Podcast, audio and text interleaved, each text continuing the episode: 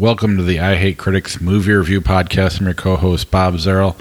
With me, as always, is professional film critic Sean Patrick and Jeff Lassiter. Visit us at ihatecritics.net, ihatecritics.com. We're on all the social media platforms, or at least most of them. Our handle is Critics Pod. Listen to us on all the podcatchers, including Apple Podcasts, Google Podcasts, Spotify, Alexa. Uh, subscribe on Apple Podcasts, rate and review the show, we'll read your review on the air.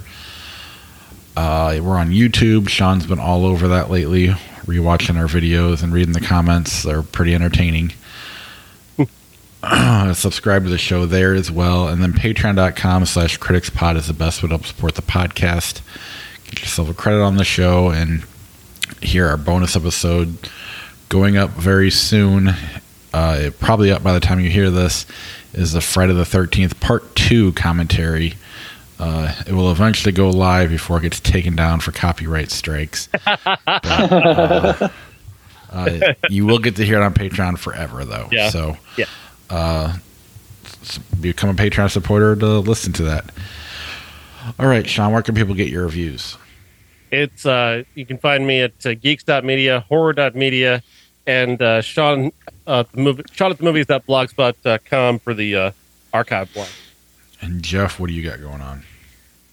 Oh, what don't I have going on? Um, last weekend was Halloween Palooza, which was fun. Uh, got to um, got to meet some cool people, uh, some fellow podcasters in the um, in the round there, and uh, I think they do a podcast called Ice Cream Sunday.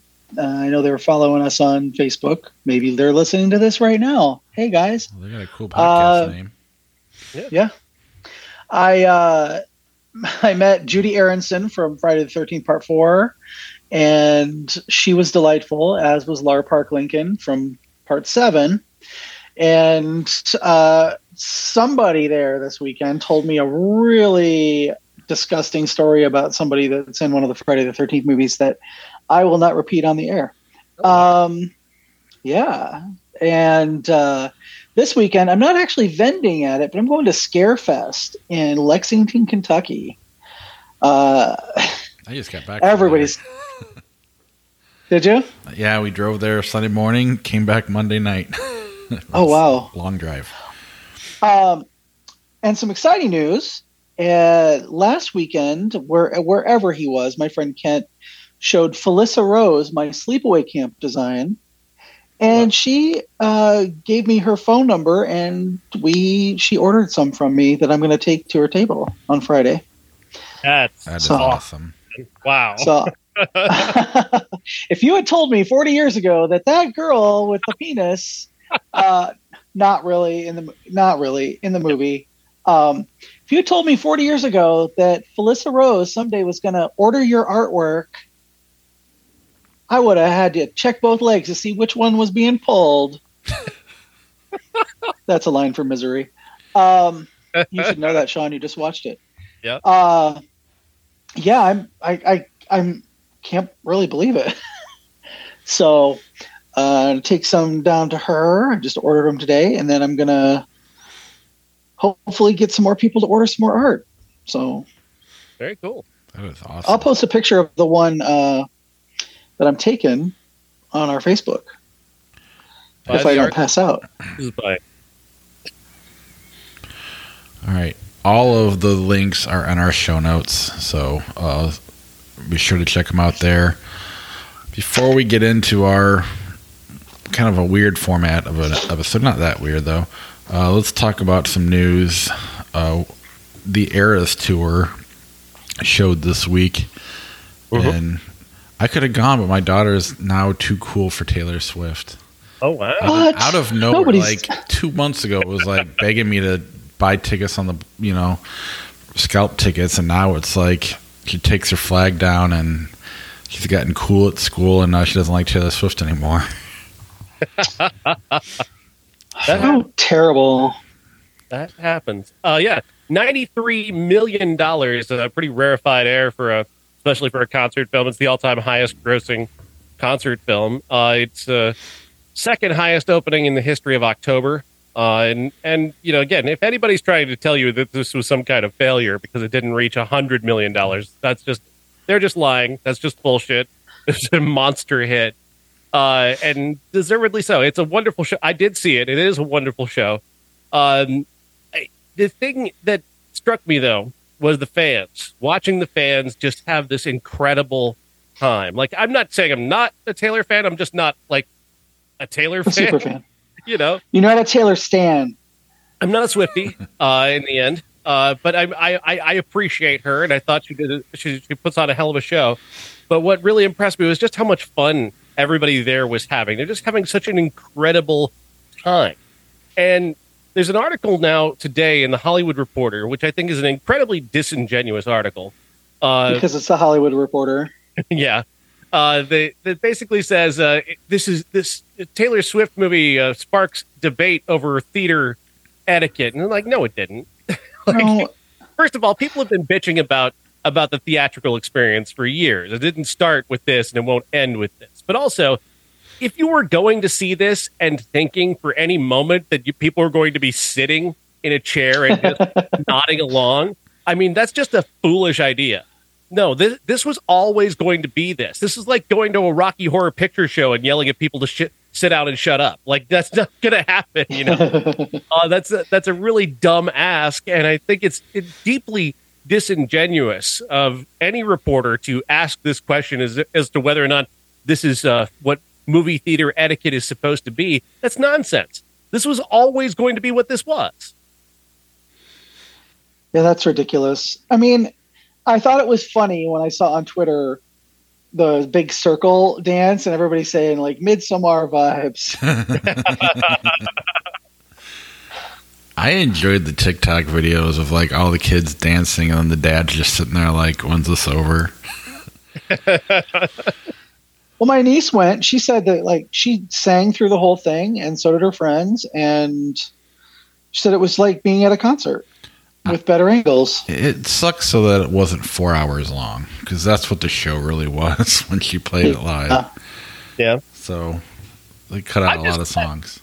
I'm just glad they had fun. Like if you're gonna have like you what? How do you get mad at people for having fun? What is wrong? When you having fun in your life, that's when you get mad at people for having fun. Thank- exactly, you're just That's why we hate critics. But critics aren't the ones saying this. Oh, New York Times people, whatever, same thing. Hollywood Reporter, they don't have film critics. They've got business. Yeah, Hollywood Reporter. Hollywood Reporter sucks. Absolutely, it's just a it's a disingenuous question. They knew what they were getting into when they got into this. Everybody did. All the theaters were prepared for this situation. I did see somebody complaining, like I was. Uh, I heard, you know, a lot of fun being had at the Taylor Swift show. Of course, I was next door watching a different movie. God, Well, maybe you should have gone and seen Taylor Swift. Look, I used to hate Taylor Swift. Mhm. I just, I was just like, oh, she's so annoying, and that I used to make the joke that the song "We Are Never Getting Back Together" was about her knees. Uh, you know, like shitty things like that. Mhm. But it took the the song. Um, uh, oh God, what what's the song? Um, "Shake It Off." Mhm. It took that song with the um, 1987 Crystal Light aerobics video behind it. and I just thought it was so funny, and I kept watching it and watching it and watching it. And you know, I showed my boyfriend. I'm like, "Oh my god, you got to see this." He's like, "I hate Taylor Swift." I'm like, "Just watch this." And by the time I stopped showing that to people, I loved Taylor Swift. 1989 was a great album. Yeah. So I don't think you have to. You you don't have to like Taylor Swift. You don't have to be a fan of Taylor Swift. Just, there's no reason to be a dick to people right, enjoying something. Like, just let people enjoy what they enjoy. Why do you got to be an ass about it? Like there's literally nothing bad you can say about Taylor Swift. I don't. I'm not a fan by any means. There's nothing wrong with her. she, No. she does everything right. Uh, I mean, there's really we have no business talking about her dating life. Yeah, Uh, that's probably the only thing anybody could criticize, I guess, and that's none of our business anyway. Uh, but otherwise, she's just a perfectly fine human being. just kind of Yeah. Silly. She didn't set out to be a cult leader, so they made her one. Jared Leto set out to be a cult leader. And Yeah, nobody, and nobody cares. wanted that and and can't get it. But she doesn't want that, and everyone keeps giving it to her to the point where people were asking what her dog was drinking at a football game. her dog apparently had some kind of special water, and everybody's like, I got to get that water. Oh my god. Do you remember Andrew Keegan? Yeah, yeah, Yeah, he was a thing for a minute. He's a cult leader. yeah. I mean, just the fact though that like Travis Kelce's jerseys have sold more than like anybody ever. Because he's, I mean, he's great. I like him. I've always been a Right. casual fan of his, but there's no reason why he should be the number one selling jersey. It's so weird. Like I watched a TikTok video the other day.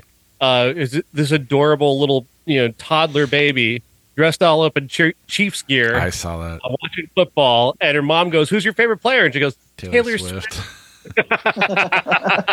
I am a little frustrated though because my TikTok because I did watch the Kelce stuff, like him and his brother, their podcast. I, I don't listen to it, but I will watch clips on TikTok, and my algorithm is now fucked. It's all Oh. Taylor Swift and J- Jason Kelce, and I'm trying to get out of it, but Yeah. it's been kind of annoying. And then Saturday Night Live has to happen, and uh, where they both pop up on there. So anyway cool. I'm, I'm shocked it didn't make 100 million. I'll be honest, but uh, doesn't make it a failure by any means.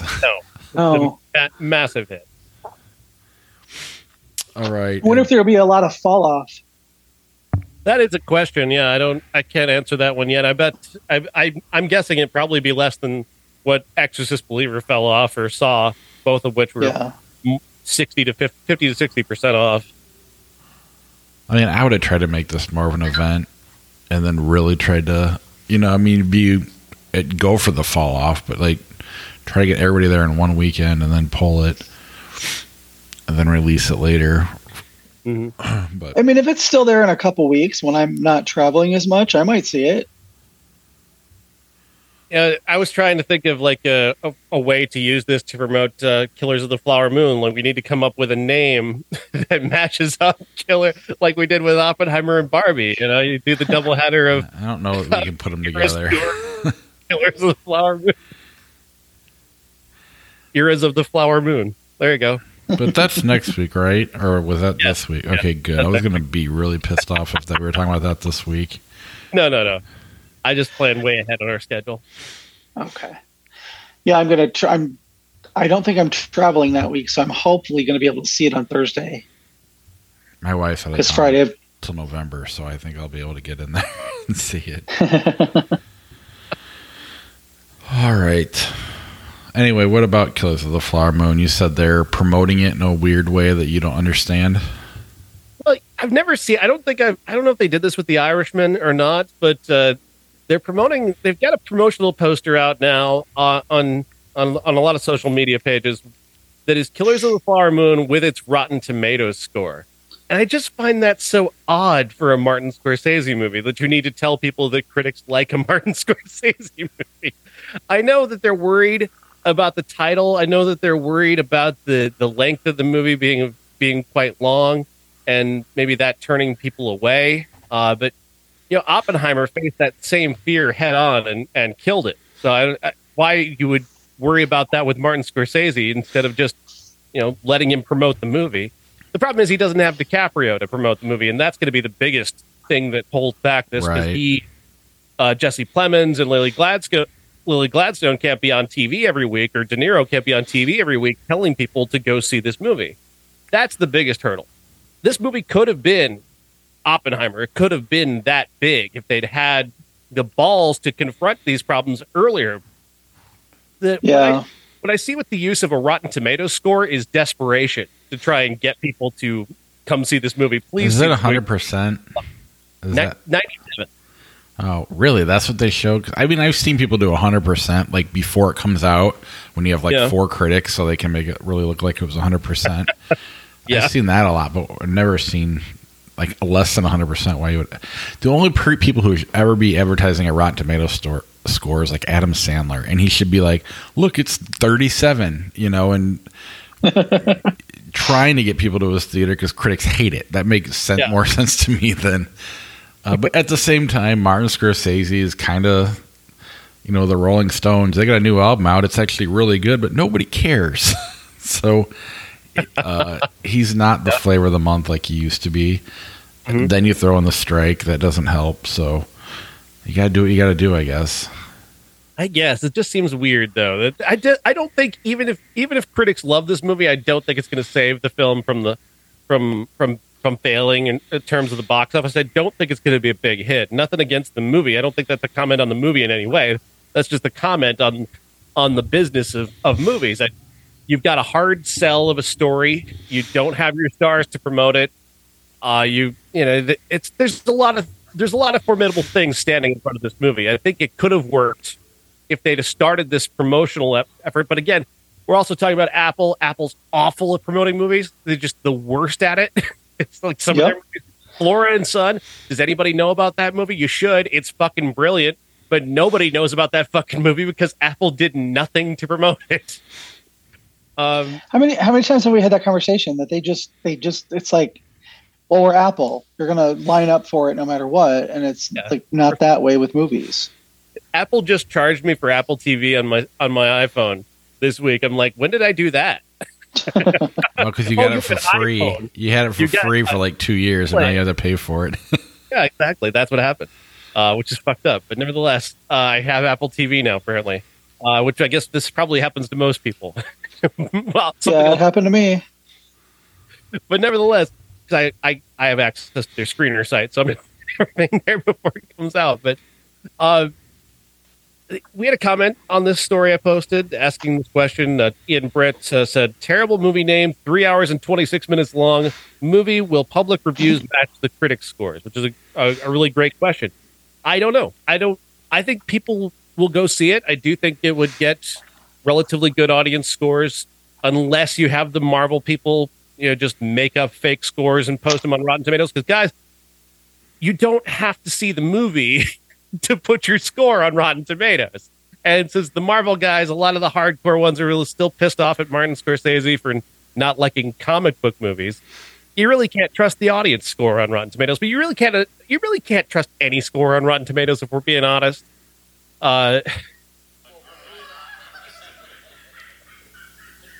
What's going on? all right. What's going? Oh, sorry, my phone just started going off. I was like, what is that? I thought it was I was like, what did I do? i Trying to look up to see if we had any reviews, and I just started playing a podcast. Ah, no, you failed miserably. That's what the review said. And those are the four star ones. Those are the four star ones. Don't put the YouTube comments, whatever you do. Never. I love horrible Lots of comments. great, angry, sad people. Um, yeah. So I just, I don't know. I don't. I, I have a feeling this isn't going to do big money, uh, unless unless it hangs on for the Oscars, which I think it will. Uh, but even then, I don't see this movie making over fifty million, and this is they paid a lot more than that for it. Um, they're Well, the marketing budget alone, yeah, they've marketed the fuck out of this movie. but uh, I, again, I, I just uh, I don't know. I gotta. It's weird to me to think that they think they think they need Rotten Tomatoes to promote a Martin Scorsese movie. It just seems. It just doesn't seem. I can't even put it to words. It just doesn't. It seems weird. Scorsese, Seems wrong. Scorsese. He doesn't need that. You know what though? I mean, the way that the business has changed over even just the last two years because of COVID, I he you know, I mean it's people that would normally go see a Martin Scorsese or a Leonardo DiCaprio movie aren't necessarily going to the theaters. Mhm. Um, you know, and we we talked several times about how a lot of the recent like opening nights that I've been to have been dead. And you know, with people are like, "Oh, I, I can just stream it now," and I'm like, "Don't just stream it. Don't stream it." And I, well, I was gonna say go buy a physical copy, but uh, that's being phased out by Best Buy. So, um, I, I, I, I just wonder if if it was normal times and we had never had COVID, would this, you know, and we didn't have the strike, this could potentially be one of the top 10 movies of the year because it's got Leonardo DiCaprio, it's got Robert De Niro, it's directed by Martin, Martin Scorsese. It is three and a half hours. Although, it seems like a lot of movies are that now. Even combat Well- movies are pushing three. Nobody fucking blinked an eye when Endgame was three hours long, and that's a long. uh, well, you did, of course, because you hate everything. Um, no, I'm just kidding. Um, the nobody blinked an eye when it was that, but if it's something that's not Marvel or, you know, I mean, I I am personally somebody who likes a little shorter movie because I've got time constraints now with my job and whatever. But I'm like, do I wish Terrifier two had been about a half an hour shorter? Yes, maybe in four, maybe even forty five minutes. But I watched it. It did take me a little while. I know that I will see this in the theater, not just for the show, but just because, you know, it's a new Martin Scorsese, Scorsese, movie. Sorry, I've been up since four o'clock. Um, you know, it's like, will we, will we get that kind of reaction because of the length, or I mean, I think it comes down to how amazing it is. If it's really, really good, you're going to get your movie buffs the first week. They're really diehards. Uh, and then if it's, you know, one of his top movies, and, you know, I think Sean posted something that he, Scorsese said he's influenced by Midsommar and Beau is Afraid. yeah, Although Beau was Afraid makes no sense. But uh, if it really is that good and it, you know, it's one of his better movies ever, I think people will come back in the coming weeks. Uh, I still don't think it'll be a huge success, but it will be enough that people aren't calling it a failure. yeah, Yeah, I think uh, this weekend will be telling. I think it's going to come in under 10 million for the opening, and that's going to be like people are just going to call that the death of it. Uh, that'll be the perception anyway amongst you know box office experts, and that, that if it comes in under 10 million, uh, it'll be done for. Uh, but you're Yeah. right. It, if it's good enough, it, which I assume, which I'm readily going to assume that it is, uh, it it it'll come back. It'll come back around. I mean, if Um, it's good enough, I think it'll hit. I mean, 10 million, you would think that after Friday, people would start coming Saturday. You know, if the word of mouth is good enough.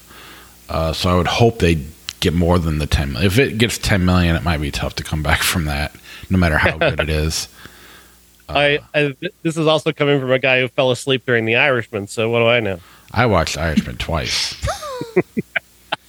in a week. once once for you, once for me. Yep. That was the plan. In fairness to myself, I was jet lagged. The theater was hot. The movie started an hour late because they were introducing the cast. And I was sitting between Martin Scorsese and Robert De Niro and just fell asleep. oh yeah, in case you didn't know, Sean was invited to was L.A. by Netflix to watch that movie, Yeah, and he fell asleep. All did. right. This week we have one new movie to talk about, uh, three movies we just randomly picked, and then a movie from 1993. Let's start with Fair Play.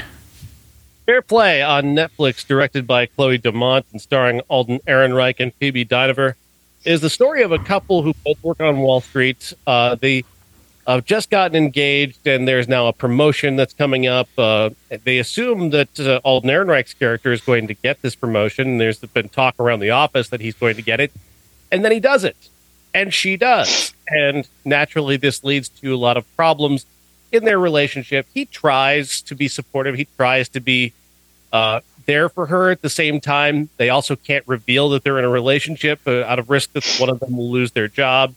So they've got to keep that quiet while also trying to, you know, maintain the relationship they had before uh, this you know promotion came in and kind of messed up their lives. They're still planning on tor- towards a wedding eventually. Though how they'll do that again while trying to hide it all is cr- creating new tensions. That all sounds very basic, but what Chloe Domont does in the direction of this movie is so smart and so powerful.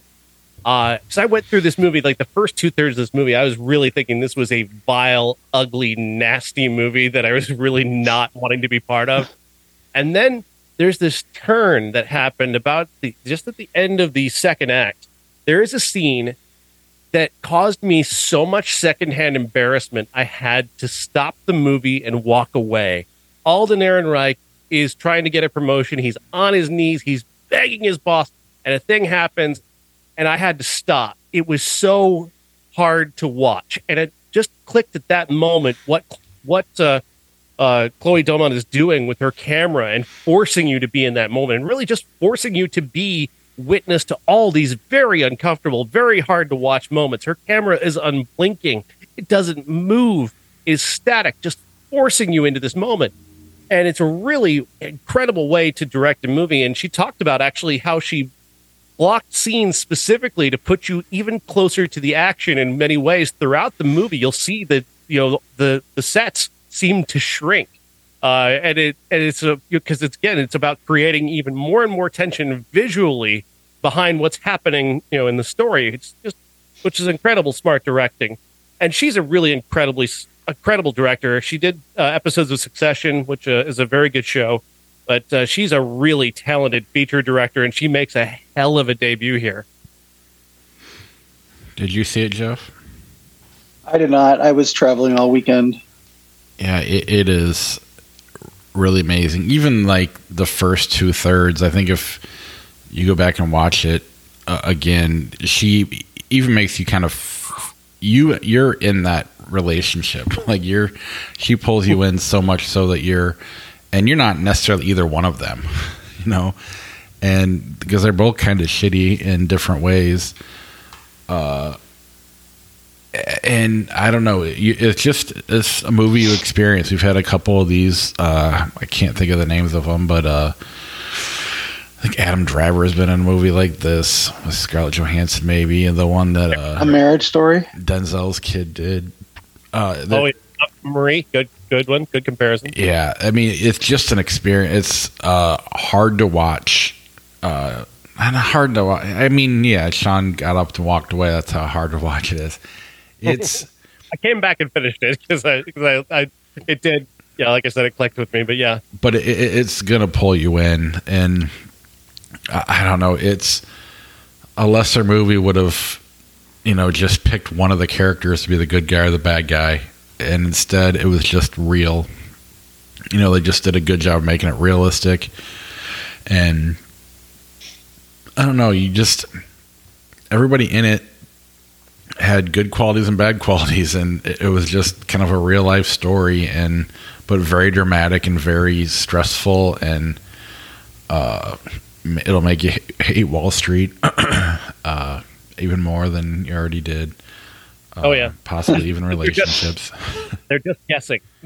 they're just all the time. They are just guessing and then basing it on like inside information that they're not supposed to have. Yeah, Wall Street is gross, and this movie reflects that. And at the same time, it's also reflecting just these two soulless, empty people, right? Uh, who uh, there's a this there's a scene early on where they're having sex and he's going down on her and it turns out she's on her period and i mean i the the boldness of that scene to throw that in so early before we've gotten to know these characters. Wow.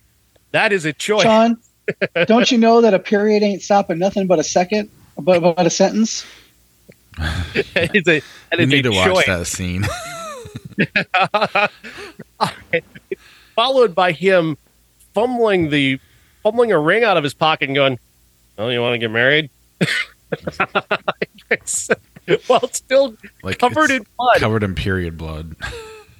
Wow, and it's not a comedy. not a comedy. You know what though? The premise could be a comedy. Oh, for sure.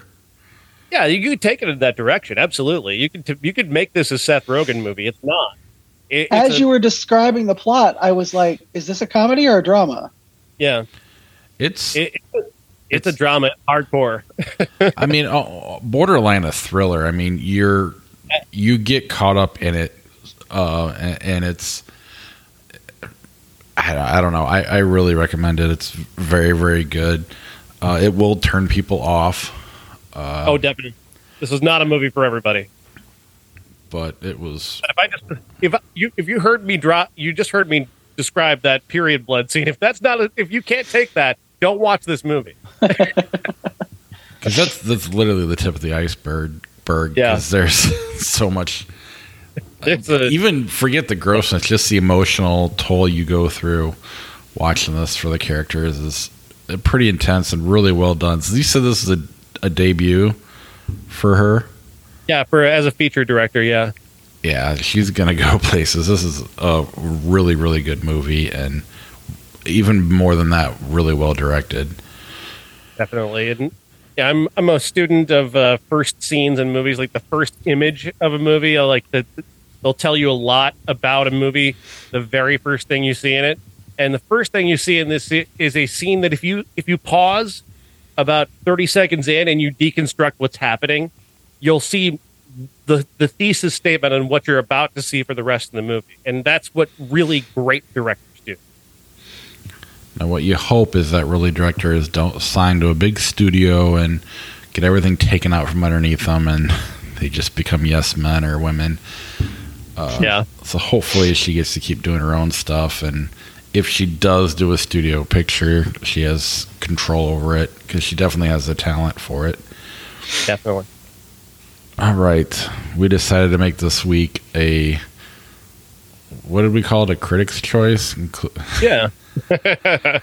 uh, and we picked three movies: Hello, Mary Lou, Prom Night Two, Popcorn, and Pieces. Where do you guys want to start? Let's start with Hello, Mary Lou. We'll go in alphabetical order. all right, Jeff, you want to take this one? I can, sure. Um, this movie started off as the haunting of Ho- uh, Ho- whatever the whatever the, high school Hamilton High. Hamilton High. Thank you. But I'll take it. Uh, yeah, please do. it's actually, you know, it's funny. It's it's still listed as the haunted haunting of Hamilton High on Freevee, uh, which is where I watched Yeah. it. well, that I met the director last weekend, and that's what he said. That's he kept calling it that. Yeah, It- He was like, they just forced this fucking movie to be called that. So yeah. It's got nothing to do with the original Prom Night. Like there is not there is not any connective tissue between Prom Night and this movie than the name. Um, but yeah, Bruce Pittman is the director, uh, written by Ron Oliver. Uh, a woman is killed at the prom. Uh, she's lit on fire and dies horribly. Uh, she is somehow resurrected 30 years later and goes on a killing spree by uh, taking uh, taking the taking over the body of uh, Vicky, played by Wendy Lyon. Uh, she's also there to perhaps maybe try and find some revenge against Billy, who's now the principal as a grown up. Michael Ironside, he's the one who lit her on fire. Uh, he's got a son who's dating Vicky. Blah blah blah. A lot of there are a lot of good things about this, and a whole lot of failed logic throughout this. That uh, a lot of shit that doesn't make any sense and doesn't seem to take enough care to make sense. Uh, yeah, the good things about this though like the chalkboard scene in this movie there's a scene where uh so wendy lyons vicky is getting slowly possessed by the by the demon mary lou. Uh she's in detention by herself in the school. She walks up to the, the chalkboard. It says help me. She touches she reaches up to kind of touch the chalkboard and her hand gets grabbed and she gets pulled into the chalkboard which turns into this swirling vortex of water. That is a phenomenal scene of just awesome practical effects and a really good scare.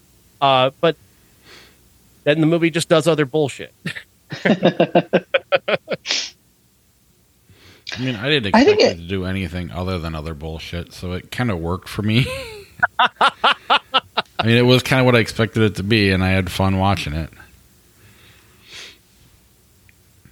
yeah. I just it's it's not a good movie. It's not really well acted. It's not really well directed, but it's got some cool set pieces, like the hobby horse that comes to life and starts licking itself, and Yeah, why?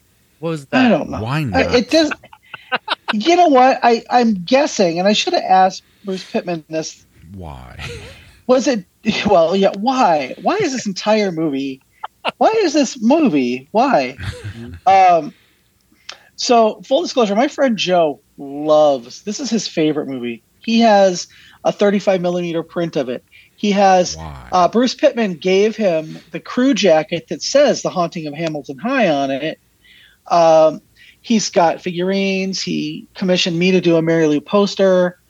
You name it. He just he loves this movie, and it's one of those things where you just latch onto it, I guess.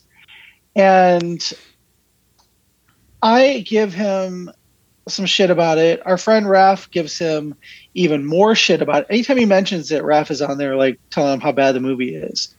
Uh, we went to the drive-in to, and we and this was playing. I didn't get to watch much of it, but Joe was there. You know, he was he got he arranged for Bruce Pittman to be there, and he was just like a pig in shit all weekend, and he he just loved it. And I just that that's what I like about it is that it inspired this love.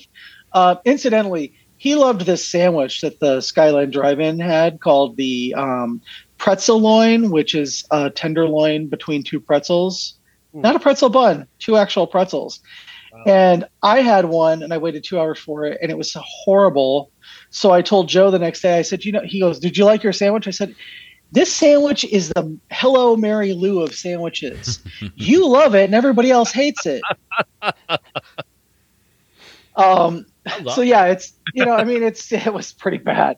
Um, yeah, the movie's not good, but it's No. it can't. It's like it's like kitschy fun. That's the only that's the only thing you get going into this.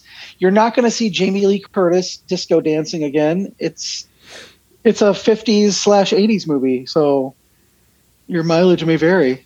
Yeah, I they needed to pick a lane uh, with what they were doing with the with Mary Lou and and Vicky. Like, is she possessed? Is she taking over her body? Is what what is happening here? Is she replaced her somehow? Like, they they seem to pick three different things and then drop them almost immediately. to, Yeah, so they can get kind of to several different homages to you know older horror movies. Uh, there's like you know all the teachers' names are are names of horror directors. Uh, the so there's a lot there's a lot of visual homages to older horror movies, so you can see kind of what they were going for, but at the same time, it doesn't really work because they don't have the in the end they just don't have any kind of internal logic that makes any sense, and it's impossible to kind of invest in this when you when Mary Lou can just have any power she needs at any moment. Uh, Yeah. it's impossible to invest in that. And I know this was the 80s and this was new then, but can we stop naming every everybody Carpenter or Craven or Cunningham? Yeah, I'm sorry. that was like I- know it was a new thing when this movie came out, so I was just like I, I let it go, but Scream 6, Scream 5, Carpenter, we get it. yeah. It's just like yeah, Stop it's, doing it. it's just nudging you in the ribs, going, "What? Huh? What do you think? Uh, yeah, Is it- did you notice? Did you notice?" Yeah, I again, I, I I don't know. It it is what it is. it's hard to. I can't go on for 15 minutes about it. I can barely go on about it for a minute. Uh, but What possessed you to want to see it, Mary Jeff- Lou? Well, no, uh, I just wanted to. I figured if I picked this and Jeff wouldn't, and Jeff could pick something else because I wanted to see what he'd come up with. So, honest to God, Sorry. was my only real. Fair enough. and I hadn't seen it, so why not? I haven't There you seen go. Prom Night either, though, so sounds like they're not related even a little bit, other than Not even. both No. prom and both. they could have called it Carrie too, Why didn't they? That would be a better actually comparison. probably because they didn't own it. Far better carry, like a far better carry two than it does a prom night two. Anything else on Prom Night two? No, It's- thank you. It's not good, and I wouldn't recommend spending your time on it unless you're going to riff it with friends. I don't know if it's that good. uh, next alphabetically is Pieces. Pieces, yeah, 19 uh, released in 1983, made in 1982. Uh, Pieces was uh, directed uh, by Juan Piquer Simeon and uh, written by Dick Randall and Roberto Leota, Leo, Loyola. Uh, a young kid, Timmy Reston, is in his bedroom putting together a puzzle of a naked woman that he stole from his dad, who's at World War II. This is 1942 when it's set.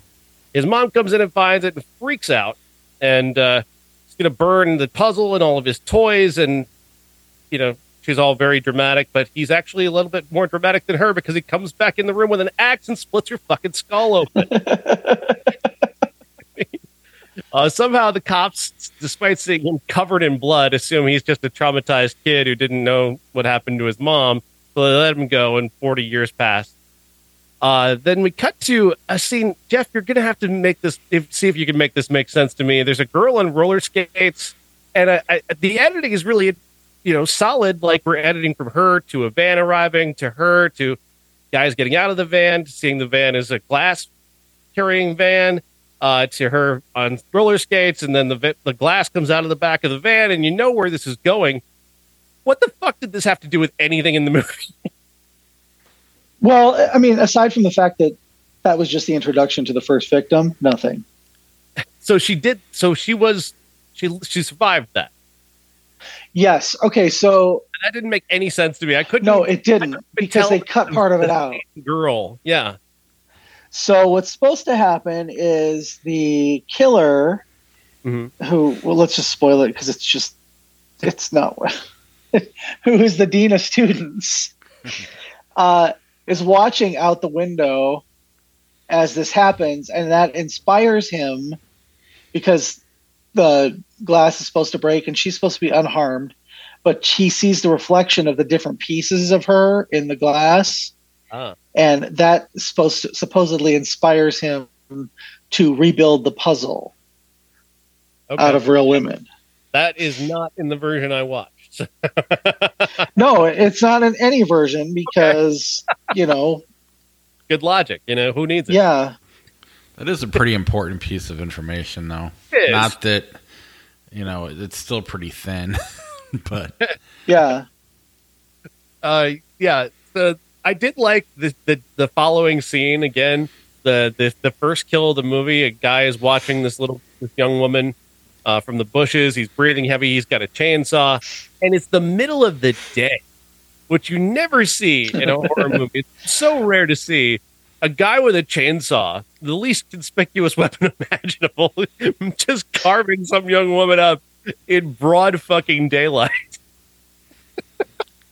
It's a good i mean it's a good you know it throws convention right in your face. Like like i like that uh there's no lead character in this movie not really like i guess you could maybe say that kendall uh, one of the students is kind of the lead character but overall like we are introduced to a couple of cops who just make no impression whatsoever Uh, kendall i believe is like the director's insert character because he's like this dorky looking guy with this curly hair but every woman has to fuck him. Every woman in the movie desperately wants Yep. to fuck Kendall to the point where like the second kill of the movie happens because he was supposed to go have sex with the girl at the pool and he stayed in the library to have sex with the girl in the library.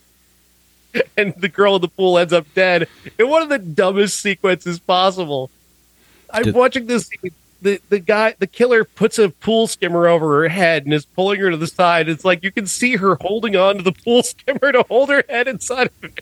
It's like let just let go. Just, just let go.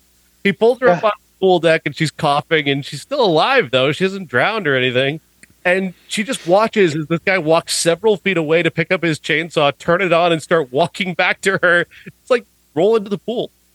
Just roll into the pool. No, no, I'm just gonna just gonna sit here and scream. Get your head cut off. Nice job. Uh, all of this, of course, is building to the fact that the main killer is building a human puzzle, essentially taking pieces of people, women, and uh, with the intent of sewing them back together and dressing him like his mom because it's an homage to Psycho or some shit. I don't know. it's, I'll tell you this, Jeff. I love this movie. I I thought you might. it's so it's much so ridiculous. it's so cheesy and so broad. It has that perfect tone of like people who don't know what they're doing is hilarious. Uh, taking it very, very seriously and thinking they're making something that's really cool. and they're totally not. They're making something that is just so dumb. And it, like the waterbed kill is a great one. Like there's so many great kills in this movie that, but the kills that the thing about the kills is they're all extremely bloody and gory. So it kind of falls right into that you know horror movie slasher thing that we that we come to expect and enjoy about slasher movies. But that it's also anytime we're not killing people, it's just these really dopey scenes with dopey characters. Like Harry, the, they hire a female cop to be the bait. Uh, she they make a big deal of like maybe she's the main character. No, she's completely ineffectual and has no effect on the plot whatsoever. she does I mean- nothing. She does nothing. let's take a moment to pay homage to Susan Day George, who holy fucking shit cannot act. Um, bastards, bastards. I mean, what? There, that pause there, and then the third bastard. Like fuck, Yeah, I mean, it's that is Tommy Just- so levels of genius. Oh, oh, Tommy Wiseau wishes he could have made something this horribly wonderful. Um, the the Bruce Lee What the fuck was that? imitator. I gotta set the scene here. She's walking around being the bait, you know, trying to find the serial killer with his chainsaw. And she turns a corner and there's just an Asian guy there who just starts to attack her with karate chops. that They're missing it. Then he knocks himself unconscious for a moment. And then then uh, the guy shows Kendall shows up and is like, Oh, that's my karate teacher. Okay, scene over. Yeah. Have a good night, man. And like, so, okay. One thing about this movie too is it was made in Spain with Knew it. all actors who Oh, the only two American actors in it were Susan Day George and uh, Christopher George, and they even even they they even overdubbed their own lines, but everybody like it was speaking with a Spanish accent because it was all Spanish, and it's supposed to be like a, a like a Italian giallo movie Mm. kind of killer, but I mean the the overdubbing is so bad so bad. Even on the on the even screen. on the American actors. yeah, but it's really bad when Professor Brown, like, Professor Brown is on screen. None of the none of the mouths are matching with the words. It's just so wonderfully awful. What did you think when the when the, the the dean tries to throw suspicion on Professor Brown, who's the anatomy teacher at the school, who's a good red herring? Again, there are clever things about this movie, as bad as it is. Making the anatomy teacher a a, uh, a red herring was a good choice. Uh, he tries to throw suspicion on him by sus- by suspecting that he's gay. Yeah. well, I've come to I've come to wonder about him because you see, Professor blah blah blah is a homosexual, and Yeah. she's just like, okay, and you know, like she knows that that that's nothing. Nice of the movie to just throw that in. Yeah. Among the Uh, so wonderfully clumsy things about this movie that I absolutely love. Uh, we got to talk about the ending. I, I, what the fuck was this ending? Bob has no idea, does he? No, I watched it. Oh, you. Oh, this is not the one you turned off. No, popcorn was. Oh, wow. Oh, I thought for sure that this was going to be the one you had turned off. Because you guys, when when we were talking about this episode, Bob was like, "Yeah, I, I turned one of them off," and I was convinced it was this one because it's so bad, it's good. But I there's, thought it was Mary Lou. I mean, with this one, there's, it's got, I mean, Sean kind of summed it all up. There's clever stuff in it, which is kind of neat. I think I thought the violence was actually a little bit harder than most horror movies of this era. Uh, it just seemed like the kills were a little more creative and a little more intense than your standard kill. But then it's terrible at the same time. but because Yeah. of that, it, it I don't know. There was just a watchable quality to it. Uh, I don't think I like it as much as Sean did, but uh, it- was easy for me to get through though, and I appreciate portions of it because it's it's weird if it's how something can be clever, cool, and terrible all at the same time because all of it's there. Uh, but it's just I don't know. It's just kind of an impressive feat. It is. It, that, and that and that is the the the appeal of this movie for sure. that is how this movie works. Is that that bizarre combination of things like that? Yeah, I love it. I mean, I don't think I'd go No, to I- a midnight screening of it, but I'd go to the room. yeah. Well, I I I first became aware of this movie through Fangoria magazine. They just had some stills of the murders, and I was like, "Oh my god!" I was I was a kid. I'm like, "How do they do that?" Yeah, of course they just put astroturf around her face and put some blood on it. You know, they like didn't actually cut her head off. but I just, oh god! And then Paul Smith, who played Bluto in the Popeye movie. oh my god, he's Or what- yeah, miss, you can get the hell out of there. You know, he's just just the worst. Everybody in it is like doing their worst to. I oh god, it's the only person who's not doing his worst is uh, uh, Kendall. He's the he's the one who acts. He's like actively, earnestly acting. You know, he's not. He's not like throwing every line reading against the wall to see what sticks. He's just really committed to it. Did he write and direct the movie? no. Well, there's yeah. I said he was the insert character because of all the because like literally he with every woman you see in the movie or tries to, and like every woman is not. Not only that, every woman is just aching to sleep with him, and that's the point of the scenes that they're in with him is that they're aching to sleep with him. But I gotta say, he might not be the insert character considering what happens to him at the end, which is totally random. so random. They they found the body that the guy that the uh, demon who was getting the randomly assigned killer here because they did not have any logic or care. They just like that guy. He's the killer. Uh, they find the body that's been assembling and put and putting into his mom's clothes and shoes. Uh, it falls out of a closet and hits the ground, and that's you know kind of the big and it falls on Kendall, so he's like really you know fucked up about it, which reaction he goes to grab his jacket at the end, and then for some reason, the puzzle piece human being zombie just comes back to life and claws his dick off. Through jeans. Through a jeans. Yeah. What? Why? What? What? What? Why though? Forget why, how. I mean, there's just, I mean, I- It does. It's it's It- like it's the it's Carrie White burns in hell. It's Jason jumping out of the except lake. for it's just those a, at least are a, a fun jump scare. yeah. You can at least somewhat work with that and, you know, be scared by it. There's no rhyme or reason for this ending.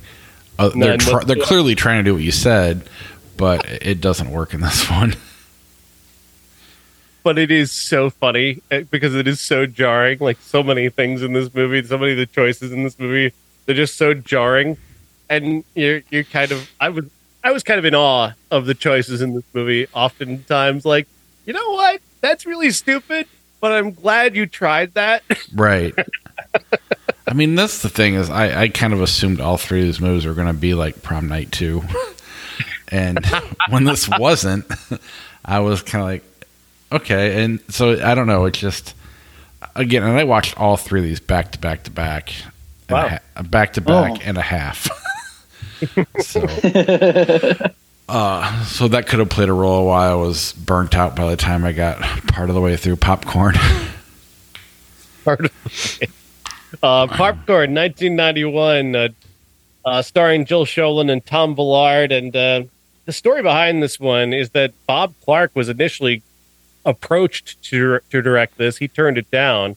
Uh, did be a producer on it, but he turned it down. It was given to another director who began shooting it, got through a good portion of it, Alan Ormsby, and then was fired for reasons. Uh, I guess he just nobody liked him. I guess uh, on the set, he was not a popular guy. Uh, they also had to change lead actors and reshoot the entire movie, or at least a portion of it. Uh, the the a lot of the stuff we see had to be completely reshot with a new lead actress. They had to bring in Jill Schoelen at the last minute. Uh, Mark Herrier, who is a guy who's only known for being in the Porky's movies, stepped in to direct. He'd never directed before, and he's not directed since. Uh, and Alan Ormsby is still credited with the screenplay under the name Tod Hackett because, again, he got fired and didn't want to take credit for it. uh, and somehow out of that, they made and actually what I think is a pretty good movie. Uh, I really enjoyed this. Uh, the the story goes that this group of film students are putting on a film festival in their town to raise money to make short films. Uh, they get this famous uh, special effects wizard, uh, Ray Walston, to give them a whole bunch of this movie memorabilia that they can use to recreate the, the feel of classic William Castle movies. William Castle is a legendary Hollywood huckster who came up with all these various ideas about audience interaction, uh, you know, smell-o-vision and the shock thing. Those are real. The the shocks in the chairs, the smell in the theater, those are real things that William Castle did. The giant mosquito that is the fir- part of the first film that we see is a real thing that that he did. Uh, he also inspired the movie Matinee with John Goodman uh, as well. Uh, and I love those little touches, those little homages. Uh, the story that we're watching with the students unfolds when they find this little can of film, and it happens to be a film called Possessor, which was made by the main character's dad. She doesn't know that yet. She'll learn that. Uh, but it famously went unfinished. And the finish of the movie, or the finish of the short film, was supposed to be him, the dad, on stage committing a murder. He was going to murder his wife and child. He did murder his wife. He failed to murder his child. She gets saved uh, by her aunt, uh, played by Dee Wallace Stone and then this story unfolds 20 years later. Uh, I think the movie's really clever. I, I enjoyed it. I enjoyed the, the gore. I enjoyed the, the the kills are great. I thought the mask work was was fun. Uh, I, I just I don't think this is a great movie, but I it was I had really low expectations going into it.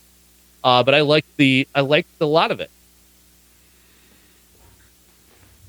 Do you want to go? Sure, I'll do your abbreviated. Yeah, that's fine. I, I, guess I expected this one to be the best of the three, and yeah. I thought the acting was so bad. I thought it was worse than the other two movies.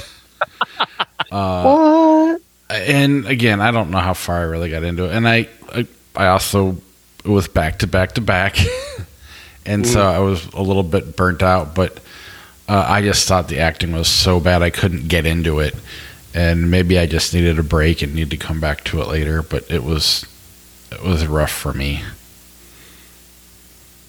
Sorry. I particularly I particularly like Tom Villard.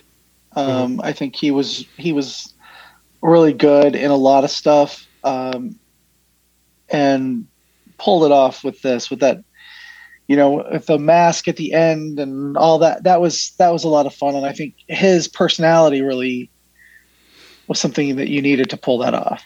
Um, I I see what Bob says. You know, like there were the acting is not great. Jill Schoelen is a face and a personality, and she's like what you when you can't really afford Jennifer Connelly, you get Jill Schoelen, and or or to put it for modern audiences, she's like when you order uh, Jennifer Connelly off of Temu. um, but she's fine. You know, she's she's fine. Um, I love that Dee Wallace is in it. I I had fun. I liked that it was kind of an education for people about how you know William Castle did things and so weird. Um, but I think that it it does fall apart towards the end a little bit because it's a, it's kind of convoluted when they get to this you know oh your your dad was this and this and this. And but overall i think it's it's one of the be- it's the best made movie of the three that we watched this week. Um, it looks good. It sounds good. Uh, you know it has script that is coherent, unlike pieces. unlike pieces where they just like like just a bunch of pieces. improvise half the movie. Yeah, yeah, yeah really. Um, you know, I, I think it's it looks the best of the three. Pieces is more enjoyable for me just because it's so wacky. Yeah. Um, but I, you know, I didn't hate this enough to turn it off. I did. I was packing to go to Halloween Palooza, so towards the end, I'm like, all right, I'm just kind of coming in and out. But I, the last five minutes of it, I sat and watched just to see how it came out. So Well, and Josh always talked about the film grain, and I just I don't know something about just the way it looked actually took me out of it too. And again, I'm it was the mood I was in when I got to it. Maybe I need to watch it again and come back next week. There are no wrong answers here. There's no wrong answers here. Uh, I, yeah, like I said, I liked it. I like Tom Villard a lot. I think he's one of those. He's got one of those memorable faces. Uh, when you when you see him, you know you recognize him. Uh, he was he was great in One Crazy Summer as Bobcat Goldthwait's brother. they had a wonderful comic dynamic in that movie, and like you said, you've seen him in, in dozens of other things. And I thought he was an effective uh, an effective villain. Uh, and I, Yeah. I, I like the there's a bit of misdirection in there. Is you know is her dad alive? Is he not alive? Who?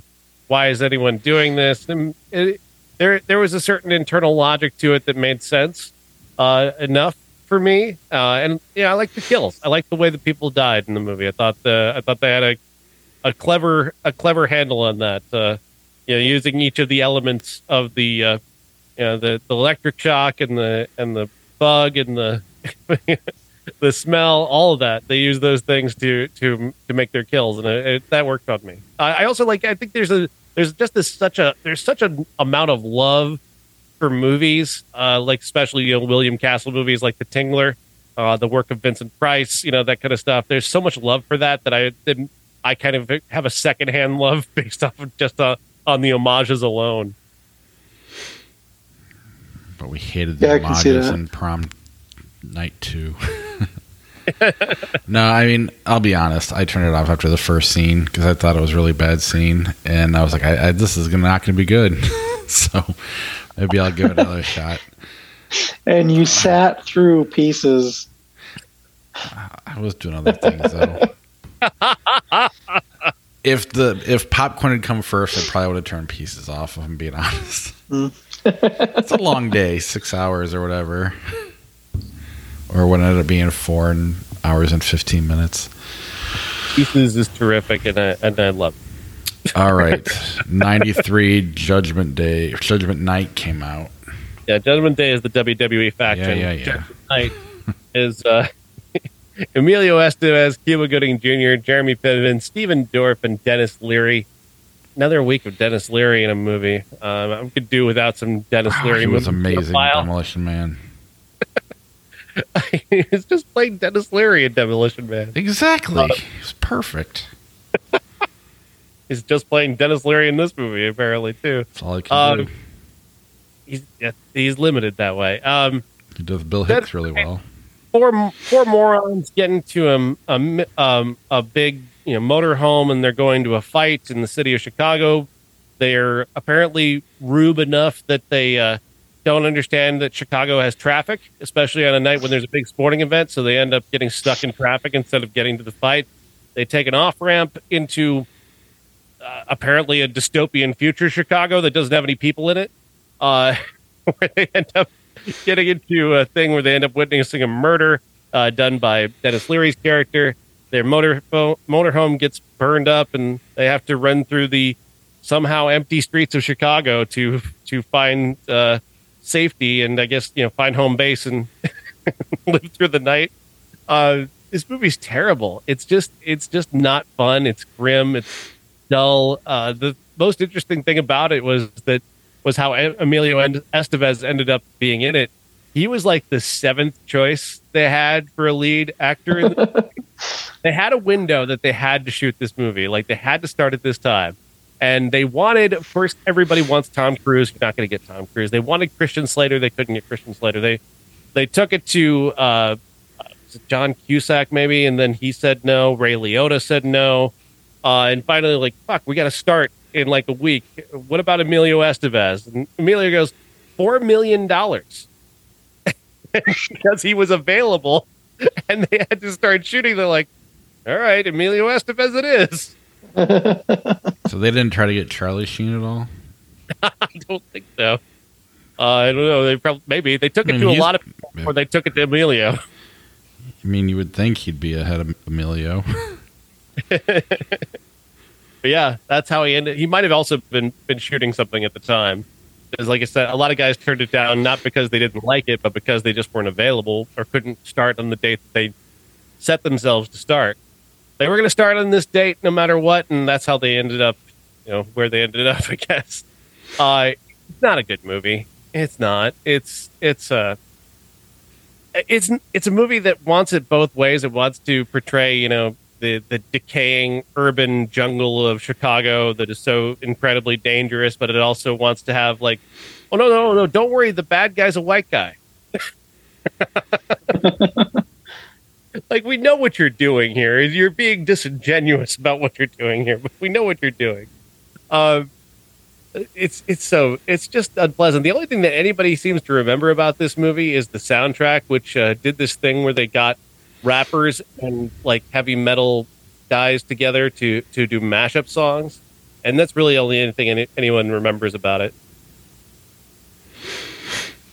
All right, next week we got the Flowers movie. I forgot the name. Killers of the Flower. Killers Moon. of the Flowers Moon. It's gonna do great. Uh, what else do we got next week? You sent out Uh, classics. I forgot to write them down.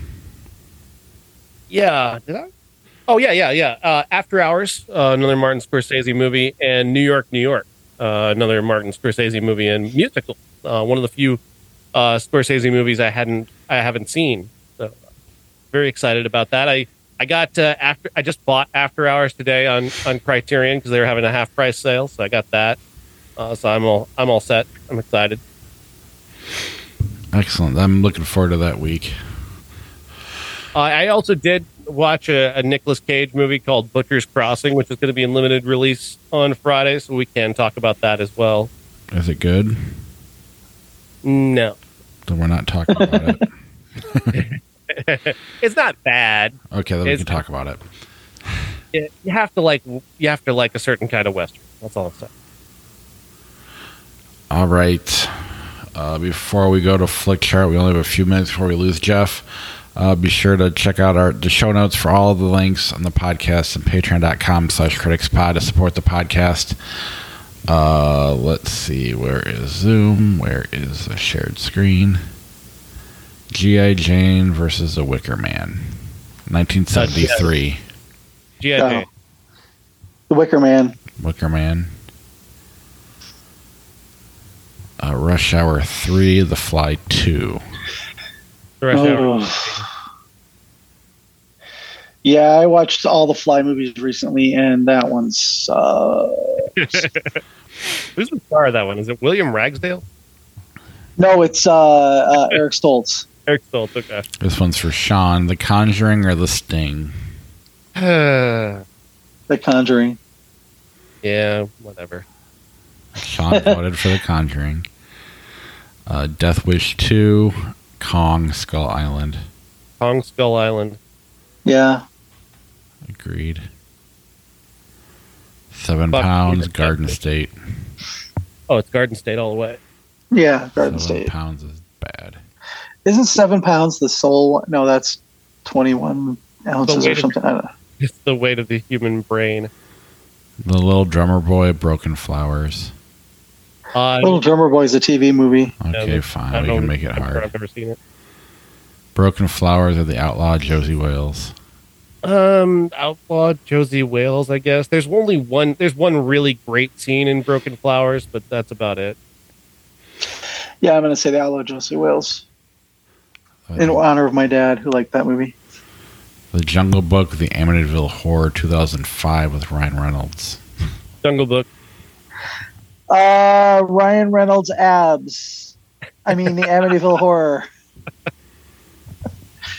I don't know. Is I didn't this- actually see the Jungle Book. did Favreau do The Jungle Book? Uh, what- I'll just vote for The Jungle Book.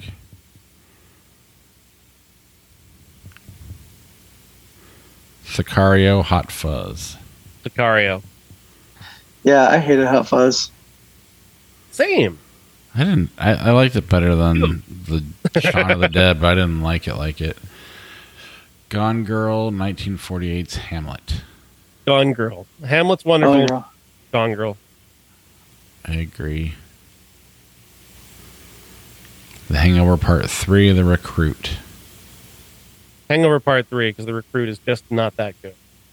yeah, sure. I don't care. Happy Gilmore Kung Fu Panda 2. Kung Fu Panda Two. How does Happy Gilmore end? I've never gotten through it without having sex. so Happy Gilmore? Yeah. Let's do it. That's that is such a st- brilliant short story. I tried watching it three times. Never got through it.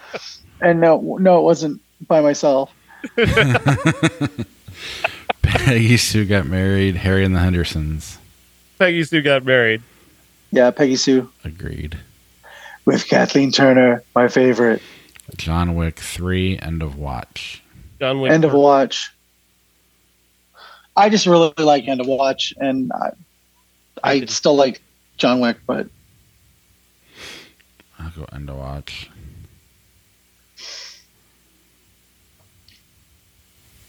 The Shining Apocalypto.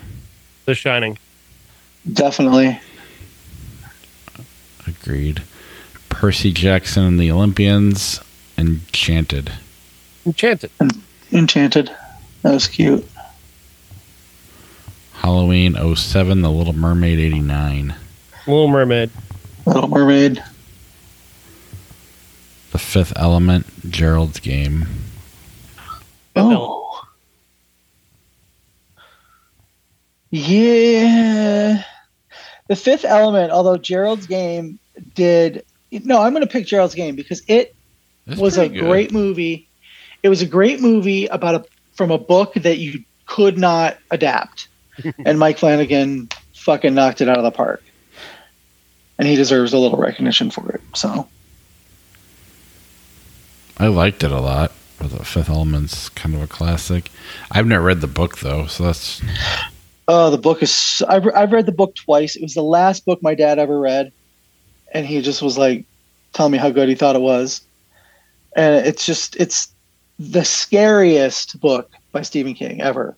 Hmm. Um, I just like I, I still get chills when I think of her trapped, handcuffed to the bed, with her dead husband being eaten by a dog on the floor, and in the dark, she sees the Nightmare Man and I always pictured him as the. Uh, you remember Hellraiser, the end where the guy's eating the crickets off the beard and he walks into the fire? Do you guys remember that? That's who I pictured the Midnight Man as, and it just scared the fuck out of me when I was reading it the first time. what are you picking, Sean? Fifth Element.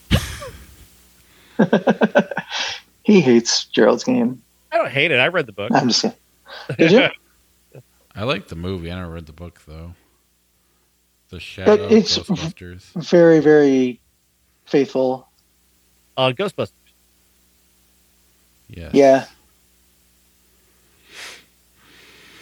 Match Point Ambulance. Match Point.